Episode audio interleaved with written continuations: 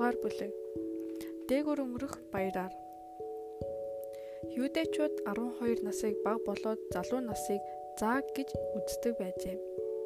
Энэ насанд хүрсэн еврей жалыг хуулийн ба бурхны хүү гэж нэрлэнэ. Түүний өмнө шашны тусгай боловсрол олж авах боломж нэгдэж, шашин, баяр ёслол, ёс заншилд оролцох эрхтэй болдог байв. Есүс энэ уламжлалын дагуу дээгүүр өнгөрөх баярт оролцохоор Иерусалим руу явжээ. Йосеф Майр хоёр Юудын бусад бүх итгэгчдийн нэгэн адил жил бүр энэ баярт оролцдог байв. Ингээд Есүсийг 12 нас хүрмэгт тэд түүнийг авч явжээ. Тэр үед еврейчүүд жилд 3 баяр тэмдэглэдэг нь дээгүүр өнгөрөх баяр, Пентекост, майхан баяр байв. Эдгээр баярын үеэр Израиль ирчүүд тэр аяараа эзэнт мөргөж залбирахаар Иерусалимд ирдэг учиртай байсан ба тэдгээрээс дээгүүр өнгөрөх баярын үеэр хамгийн олон хүн цугладаг байв. Алс холын улс орнуудад тархан сүрсэн еврейчүүд ирнэ. Палестины бүх газар нутгаас бурханд мөрөгхөөр үе олон хүн ирнэ. Галилаас Иерусалимд хүрэхэд хэдэн хоног явах ба замд тохиолдох аюул ослоос болгоомжуулж олноороо хэсэг хэсгээрээ бүлэг болж явдаг байж уулын зам хэцүү учраас хөгшөд бүсгүүчүүд элжиг болон үхэр унаж ирчүүл болон залуучууд нь явган явна. Дээгүүр өнгөрөх баяр нь хаа сайгүй цэцэг дэлгэрсэн, жигүүртэн шуудж иргсэн. Сайхан цаг сайхан цагаар буюу 3 дугаар сарын сүүлж 4 дугаар сарын эхээр болно зам зур Израилийн түүхтэй холбоотой дурсгалт газрууд таарлтна. Ээж аауд нь хүүхдүүдэд ард түмний төлөө эрт дээр үйж Бурхны бүтээсэн гайхамшигт зүйлсийн тухай ярьж өгдөг байлаа.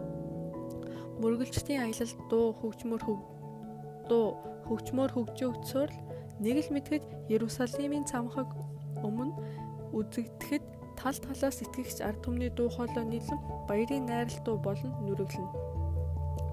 Иерусалим Бидний хөл чиний дааман хаалганы дотор зогсож байна. Амар амгалан чиний ханан хэрмийн дотор сайн сайхан чиний орднуудаар байх болтугай. Дээгүр өнгөрөх баярыг еврей үндэстэн үүсэн бий болох үеэс тэмдэглэж эхэлжээ. Египтээс чөлөөлөгдөх хамгийн сүүлийн шүн аврал ирж байгаа эсэх нь мэдэгдэхгүй байсан үед бурхан даруйхан чөлөөлөгдөхөд бэлтгэхийг юудэчүүдэд тушаасан юм. Бурхан Египтчүүдтэй сүүлчийн шүүлтээ буулгана гэж сануулсан ба еврейчүүдийг гэр бүлийнхэн болон эд эд адгуурсаа зэхэн гэртээ цугларахыг тушаажээ. Тэд тахилын өргөлийн хурганы цусаар хаалганыхаа тутахыг будаад махыг нь шарж талах гашуун ногоотой хольж идэх ёстой байв. Та нар үүнийг идэхдээ бүсээ бүсэлж хөлдөө шахаагаа углаад гартаа таяга бариад яарвчлан эд энэ бол эсний дээв өрөнгөрөх баяр юм хэмээн тэр хэлв. Тэр шүн дундад Египт ард түмний ууган хүүхдүүд бүгд амиа алдсан билээ. Ингэснээр Египтийн хаан Израильчуудад хандам. Израилийн хөвгүүд босож миний ард түмний дундаас зайл та нар хэлснээрээ явж эзэн дүүлчил гэжээ. Еврейчүүд Египтээс эргчлөөтэй ард түмэн болон гарав. Ингээд жил бүр дээгүр өнгөрөх баярыг тэмдэглэж байхыг эзэн Израильд тушаасан юм. Эзэн та нар энэ ёслолыг тэмдэглэл. Та нарын хүүхдүүд энэ ёслолд ямар учиртай юм бэ гэж хэлэх үед та нар энэ бол эзний дээгүр өнгөрөх баярын тахил юм Тэр Египтчүүдийг цохих үедээ Египтэд байгаа Израилийн хөвгүүдийн гэрч гэрч нарын дээгүүр өнгөрч бидний гэр орныг аварсан гэж хэлв. Химээ боолчлолоос чөлөөлөгдсөн энэхүү гайхамшигт үйл явдлын дурсгалыг үеэс үед тийхүү дамжуулах болжээ. Дээгүүр өнгөрөх баярын дараа эсгээгүй талхны баяр 7 хоног үргэлжилнэ. Баярын 2 дахь өдөр эзэнд 10 тарай шин ургацын дээжээ барьдаг байжээ. Энэ бүх баярын ёс заншлууд нь Христийн үйлчлэлийг Израилийг Египтээс чөлөөсөн үйл явдал нь авралын үйл явдлыг бэлтгэж байсан ба дээгүр өнгөрөх баяр дээрх хоёр утга санааг сануулах үүрэгтэй байв. Тахлын өргөл болгосон хорог эсгээгүй талах шин ургацын дээж бүхэн аврагчийг төлөөлөх ажээ. Христийг дэлхийд амьдарч байх өдрүүдэд хүмүүс энэ баярыг үндсэндээ хоосон ёс заншил уламжлалт болгон тэмдэглэдэг болсон байлаа. Гэвч эдгээр баяр нь Бурхны хүүгийн хувьд ямар их учир холбогдолтой байсан гэж бодно. Есүс анх удаа сүмийг үзв. Цагаан хувцастай тахилчид ариун ёслолуудыг үлдэж байгаа нь өмнө харагдана. Тахилын ширээн дээр цусны урсаж буй тахилын хураг харагдана. Тэрээр эзний өмнө ариун үнэртэн суунаглаж байх үед хүмүүстэй зэрэгтэн. Зэрэгцэн бурханд сүгдэн мөргсөн Тэрбээр дээгүр өнгөрөх баярын сэтгэлд шингэсэн ёс заншлуудыг өөрийн нүдээр харж өдөр тутам утга учирыг нь гүн гүнзгий ойлгосоор байлаа. Баярын ёслолын үйл ажиллагаа хэм бүхэнд түүний амьдралтай холбоотой мэт санагдаж зүрх сэтгэл нь шинэ хүсэл эрмэлзэл төрж байлаа. Энэ баярын үеэр тэрээр дуу цуутай бодлогоширсан байдалтай болж ямар нэг агуу асуудлыг шийдэх хэрхэн шийдвэрлэх талаар тунгааж байгаа мэт харагдана. Түүнд өөрийнх нь гүйцэтгэх хүрэг даалгаврын нууцуд нэгдэх шиг болж бай. Баярын үйл явдлуудын талаар гүн бодол тавцсан тэрээр эцэг эхээсээ хоцорч өгчээ. Тэр ганцаар байхыг хүсэж байлаа. Дээгүүр өнгөрөх баярын ёслол дуусмагс Есүс сүмийн хашаанаас гараагүй ба бүх мөргөлчөд Иерусалимыг орхин одсон хэдий ч тэр үлдэж хоцорсон байв. Есүсийн эцэг эх нь Иерусалим руу явж байхдаа түүнийг Израилийн нэр хүнд тэ багш нартай холбож өгөх юмсан гэж бодож байжээ. Тэрээр эзний үгийг үг бүрчлэн дагдаг боловч хуулийн багш нарын хууль ёс заншлыг сахин биелүүлдэггүй байжээ. Йосеф Майр хоёр түүнийг эрдэмтэй хуулийн багш нарыг хүндэтгэж тэдний хууль тушаалуудыг тууштайгаар хэрэгжүүлэх байх гэж найдаж байв. Гэтэл Есүс сүмд байхдаа эзнээс суралцсан ба Бурханаас суралцсан бүхнээ бусдад тараагаад эхэлсэн байлаа. Тухайн үед сүмтэй холбоотой хажуу өрөөг иш үзүүлэгчдийн сургууль адил ариун итгэл бишрлийг судлах сургууль болгон зассан байжээ. Энд нэр хүндтэй багш нар шавнарынхаа шавнарынхаа хамт цугладаг байсан ба тэнд ч бас жаалхуу Есүс очсон байв. Тэрбээр нас үдэлсэн боловсрсон хүмүүсийн хөл дор суугаад завруудыг сонсож байв. Есүс ийхүү сууж байх үедээ үннийг таньж мэдхийг хүсэж байгаа хүний хуваар багш нараас иш үзүүлэлэг болон Месиягийн ирэлттэй холбоотой асуултуудыг асууж эхэлжээ. Есүс Бурхныг таньж мэдэх агуу хүсэлтэд автагдсан байдлаар асуулт асууж байв. Түүний асуултууд удаан хугацааны туршид нууцн тайлагдаагүй боловч авралтай амин чухал холбоотой гүн гүнзгий асуултууд байв. Мэргэдийн мэдлэг явт мэдлийг явцуу болон өнгөцгөн болохыг Есүсийн асуултууд дэлцэлж байсан боловч түүний асуусан асуултууд тэднэрт зориулсан үннийг өөр өнцгөр харахад тус болох бурханлаг сургаал байв. Хуулийн багш нар Месиягийн ирэлт Израилийн ард түмний гайхамшигтайгаар өндөр дүргэнэ гэж ярьж байсан боловч Есүс иш үзүүлэгч Исаягийн үгс ямар утга санаа агуулж байгаа болон Бурхны хургийн эдлэх зовлон саналал үхлийн талаар юу гэж өгүүлж байгааг асуунга иш үзүүлэхийг сануулж өгөв. Мэргэд сүултээ түүнээс эргүүлэн асуулт асуугаад түүний хариултанд гайхан багтаж эхэлсэн байлээ. Тэрбээр эрдэмтдийн ойлгоогүй гүн гүнзгий асуудлуудыг нээж өгч хүүхдийн дагуу даруй зангаар судрын үгсийг иш татан хэлж байв. Хэрв Есүсийн хэлсэн үннийг хүмүүс анхааран сонссон бол тухайн үеийн шашин сүтлэгэд өөрчлөлт шинжилэл үүсэн бий болох байлаа. Хүмүүсийн сүнслэг сонирхол сэргэж Есүсийг үйлчлэлээ эхлүүлэх үед олон хүмүүс түүнийг хүлээн зөвшөөрөх бэлтгэгдэх байсан юм а. Тэрбэр хуулийн багш Хуулийн багш нарын сургуульд сураагүй хэрний зөвгөнлийн талаарх ойлголт нь тэд нарынхаас илүү байгааг хуулийн багш нар мэдэж байна. Галилийн энэ бодлогоширсан жаалхууд Израилийн багш болох гайхамшигтай ирээдүй байгааг тэд олж мэдсэн учраас түүнийг шавь болгохыг их хүсжээ. Тэд Есүст боловсрал эзэмшүүлж, юр бусын агуу их ухааныг өөрсдийн арга барилд нийцүүлэхийг хүсжээ. Хүмүүс урд өмнө хүний сургаалыг сонсоод хөдөлж байгаагүйгээр Есүсийн үгийг сонсоод сэтгэл нь хөдөлсөн юм. Бурхан Израилийн удирдагчдад гэрлээ өгөхийг хүсч тэднэрт хүрч болох цорын ганц арга хэрэгэлсэн энэ байж. Тэд ихэмсэг бардам ус болохоор бусдаар ном эрдэм заалгахыг өөрсдийн нэр хүндэд муу гэж үздэг байв. Хэрвээ Есүс ном зааж байгаа байдлаар хандсан бол тэд түүний үгийг сонсохоос татгалзах байсан. Гэвч тэд түүнийг сургаж бичээсийн мэдлэгийг шалгаж байна гэж өөрсдийгөө хуурч байлаа. Есүсийн даруй төлөв урайлахын байдал нь тэдний урд атгыг сэжихийг арилгахад тустай байв. Тэд өөрсдийн мэдлэгүүгээр Бурхны үгэнд оюун ухаанаа нээж өгч ариун сүнсний дуу хоолойг сонсох боломжтой болов. Месиягийн талаарх тэдний төсөөлөл эртний иш үзүүлгүүдээс зөрж байгааг хуулийн багш нар мэдэрсэн боловч тэд ихэмсэг бардам занг нь тэжээн тэтгэж байдаг өөрсдийн онлоосоо салах дургүй байваа. Тэд өөрсдийн зааж сургадаг гэдэг бичээсүүдийг буруу ойлгож байгаагаа хүлээн зөвшөөрөхийг хүсэхгүй байлаа. Юурээс юу ч судлаагүй байж энэ хүүхэд яаж ийм мэдлэгтэй болов гэж тэд асуучгаад асууцгаад эхлэв. гэрэл харанхуйг гэрэлтүүлсэн боловч харанхуй түүнийг ухаарч хүлээн авсангүй. Харин энэ үед Йосеф майр хоёр уй гашууд дарагдав. Тэр хоёр Иерусалимаас гарч явахдаа Есүсийг хотод үлдсэнийг нь мэдсэнгүй. Тэр үед Палестин олны хөл дарагдан жингийн цуваанууд маш урт байдаг байв. Тэднийг Иерусалимыг орхин явах үед олон хүмүүс өмж их захгүй их хөдөлгөөн үүссэн байжээ. Найс нөхөд таньдаг хүмүүстийг аялж байгаа нь тэдний анхаарлыг сатааруулж тэд Есүсийг байхгүй байхгүй байгааг шүн орой болтол мдээгүй аж. Тэд түр амрах гэж зогсох үедээ тус чүүгээ гинэт санаж хамт яваа хүмүүсийн дотор хаа нэгтээ яваа биз гэж бодоод ихэндээ санаа зовсонгүй. Хэдий хүн нас баг цус сингэнч гэсэн ээж хоёр нь түнд их итгэж наддаг байлаа Учир нь хэрэгцээ тохиолдсон үед Есүс тэдний дутуу гүйцэн өгч ямар ч тусдын болоход бэлэн байдаг байв. Гэтэл энэ удаа тэд яагаад ч юм сэтгэл нь их тавуудаж санаа зовцгоо. Ийхүү өөрсдийнхэн дотроо ирээд бассангүй. Тэд түүнийг нялх байхад нь Херод хөнөөхийг оролдож байсныг гинэт санав. Муу зүйлс бодогдоход эцэг их хоёр хүүгээ алдсандаа өөрсдөө буруутгаж уй гашууд автав. Тэгээд тэд Ерүсалим руу буцаж түүнийг ирж хайхаар шийдлээ. Маргааш нь мөргөлчдөр дүрсэн сүмд орвол нэгэн танил руу чихэнд нь сонсдож гин. Тэд андуурсангүй. Түүнтэй адил чин сэтгэлийн уян зөөлөн боловч дуу хөгжим мэд сайхан хоолой өөр хаач байхгүй билээ. Йосеф Мэр хоёр хуулийн багш нарын сургуулиас хүүгээ олж баяр хөөр болсон боловч сэтгэлийн шаналл санаа зовсон зовлоо мартаж чадахгүй байв. Ийхүү хүүн автагаа нэгдэх үед Мэр хүүгээ буруутгасан байдлаар "Хүү минь, чи юунд бидэнд ингэж хандав? Эцэг бид хоёр чинь санаа зовн чамайг ирж хайж байлаа" гэхэд Та нар юунд намайг хайсан юм бэ? Эцэгхийн герт байх ёстойг минь та нар мэдсэнгүй гэж үү гэж Есүс хариулжээ. Ээж аав хоёр нь үгийг нь ойлгохгүй байгааг мэдээд тэрээр тэнгэрөөд заав. Хүү өөдөө харах үед нүрнээс нь гэрэл цацарч байхыг үзээд тэр хоёр гайхаж гин. Христийн хүний биеэр дамжуулан бурханлаг байдал гэрэлтэж байлаа.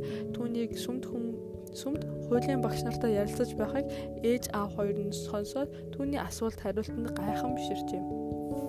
Тэрээр сонссон хүн мартахын аргагүй гайхамшигтай санаа бодлыг төрүүлэхэд зүгсийг ярьж байв. Есүсийн эцэг ихтэй тавьсан асуулт гэсэн сурамжтай асуулт байлаа. Эцгийнхээ гэрт байх ёстойг та нар мэдсэнгүй гэж үү? Есүс энэ дэлхий дээр гүйцэтгэхээр зорж ирсэн ажил үлсээ хийж гүйцэтгэж байжээ. Гэтэл Йосеф Мэр хоёр өөрсдийн гүйцэтгэх үргээ умартсан байв. Эзэн энэ хоёрт өөрийн хүүг даатгаж асар их нэр хүндтэй үргийг үүрүүлсэн байлаа. Ариун тэнгэр элчүүд Есүсийн амь насыг сахин хамгаалуулахын тулд Йосепийн амийг замыг зааж өгч байсан. Ээж аав хоёр нь хорон бүр анхаарч байх ёстой хүүгээ мартаж бүтэн өдрийн туршид түүнээс хөндөрчээ. Тэгээд сэтгэл тавширсан хойно тэр хоёр өөрсдөө шүүн зэмлэхийн оронд Есүсийг зэмлэн буруутгасан юм. Йосеп Мэр хоёрт Есүсийг өөрсдийн хүүхэд мэт хандаж байсан зүүн хэрэг. Хүүн өдөр бүр ээж автайгаа хамт байдаг байсан. Түүний амьдрал ах вэ? Ердийн хүүхдийнхээс ихэнхдээ ялгаагүй байсан тул Есүсийг зарим үед Бурхны хүү гэдгийг хүлээн зөвшөөрөхөд ээж хоёрт нь хүнд байдаг байлаа. Тэд дэлхий дахныг аврагчийн хажууд байснаар ямар их хിവэлийг хүлээн авч байгаагаа үнэлэн ойшоохгүй байх аюулд автагдаж болохоор байв. Хүүгээсээ холдсон эцэг эхийн гуниг Есүсийн зөөлөн зэмлэлийн аястай өгс зэрэг нь тэд нарт ямар их чухал итгэл найдварыг заалгаж өгсөн болохыг сануулах хэрэгтэй байлаа. Есүс ээжтэй хэлсэн үгэндээ өөрийгөө бурхантай холбоотой болохоо ойлгож мэдэрч байгаа гэдгээ анхудаа үзүүлсэн юм. Түүнийг мэдлэгийн урд тэнгэр элч майр танда тэр хүү агуу нэгэн болох ба хамгийн дээдийн хүү гэж дуудагдана. Эзэн бурхан түнд өвөг Давидынх нь хаа ширээг өгөх болно. Тэр Яаковын гэрээг үрд хаанчлах бөгөөд түүний хаанчлалд төгсгөл байхгүй. Майр энэ үгийг сэтгэл зүрхэндээ хадгалж явдаг байжээ. Хэдийгээр хүүрн Израилийн месиа болно гэдэгт майр итгэж байсан боловч түүнийг гүйцэтгэх гүйцэтгэх үүрэг даалгаврын талаар сайн ойлгодоггүй байлаа. Майр энэ удаач гэсэн түүний үгийг ойлгоогүй боловч Есүс Йосепийн цусан төрөл бус харин Бурхны хүү болохоо зарлаж байна гэдгийг нь ухаарчээ. Есүс газар дээрх эцэг эхийн харилцаа холбоог үл тоомсорлож үгүйсгээгүй. Есүс тэдэнтэй хамт гэрлүүгээ харж өдөр тутмын гэр орны ажилтан тусалж дэмцээр байв. Тэрээр өөрийн гүйцэтгэхээр ирсэн үүрэг зорилгоо дэлгэрэлгүй нууцалж өөрийн үйлчлэлээ хэрэгжүүлэх цаг хугацаагаа дуулууртай хүлээж байлаа. Тэрээр Бурхны хүү гэдгийг хүлээн зөвшөөрснөөс Христос хойш бүтэн 18 жилийн турш Назарт байдаг гэр орныхоо гишүүдийн өмнө хариуцлага хүлээж хүү ах анд нөхөр дүү эргэнийхээ үргээ биелүүлж байв. Есүс сүмд түүнийг гүйцэтгэхээр зорж ирсэн зорилго тодорхой болох үед тэрээр олон хүний өмнө гарахаас зайлсхийдэг болов. Тэрээр амьдралынх нь нууцыг мэддэг тэр л хүмүүстэйгээ хамт байж Иерусалимаас гэрлүүгээс эмхэн харахыг хүсв. Бурхан дээгүүр өнгөрөх баяраар дамжуулан ард түмний жирийн амьдралын өдөр тутмын аарсаар зүйлсээс ухаан зүйлсээс ухаан санааг нь хүн дээр үлж Египтийн дарлалаас чөлөөлөгдсөн гайхамшигт үйл явдлыг сануулахыг хүсдэг байв. Бурхан хүмүүсийг энхүү баяр баяраар дамжуулан гим нүглээс ангижруулах хамлтыг нь таньж мэдээсэй гэж хүсэж байлаа.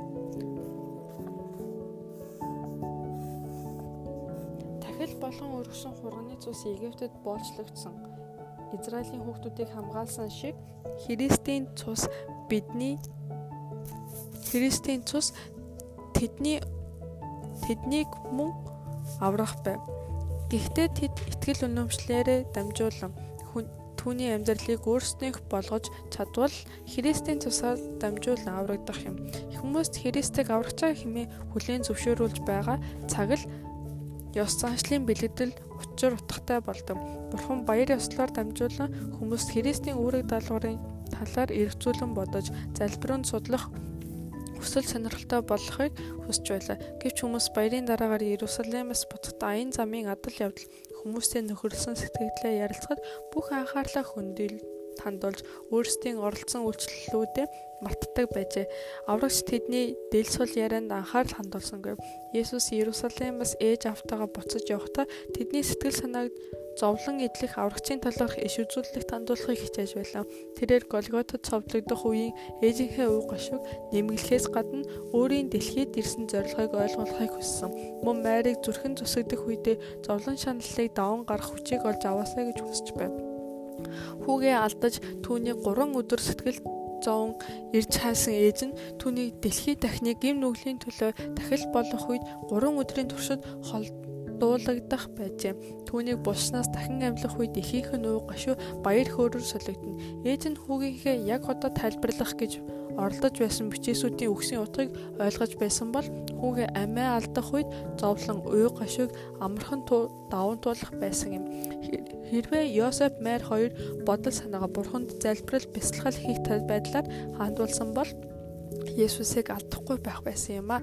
Тэд нэг өдөр болгоомж сэрэмжээ алдснаас болж аврагчийг алдсан ба түүнийг олж авахын тулд 3 өдөр сандарсан билээ.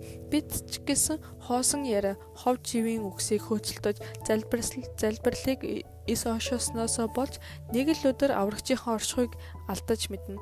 Тэгээд түүнийг буцаан олж авч алдсан амар тайвнаас сэргээхийн тулд олон өдөр зовж хандлах болно.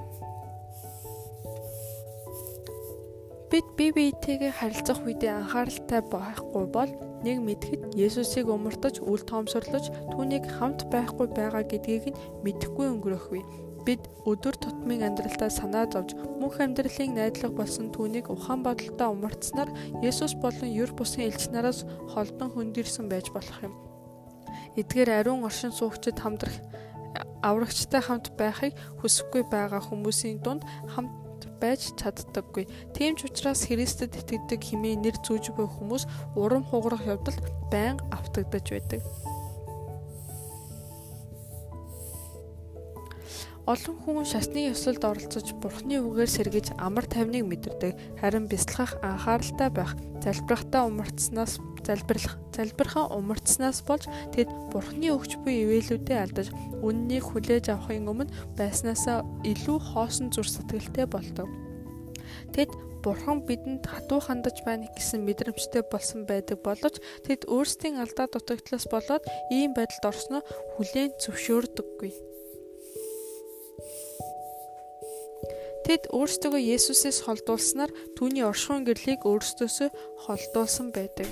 Бид өдөр бүр ганцхан цагийг Христийн амьдралын тухай эргцүүлэн бодох, завд гаргах юм бол бидэнд их ач тустай байх болно. Бид түүний амьдралын талаар ихэд наривчлан судалж бодож тунгаан ялангуяа түүний амьдралын сүүлчийн өдрүүдийн талаар илүүтэй анхаарал хандуулан судлах ёстой. Бидний төлөө өөрийгөө зориулсан түүний агуу их золиосыг анхааран судлах юм бол бид түүнд илүү тууштайгаар итгэх болно.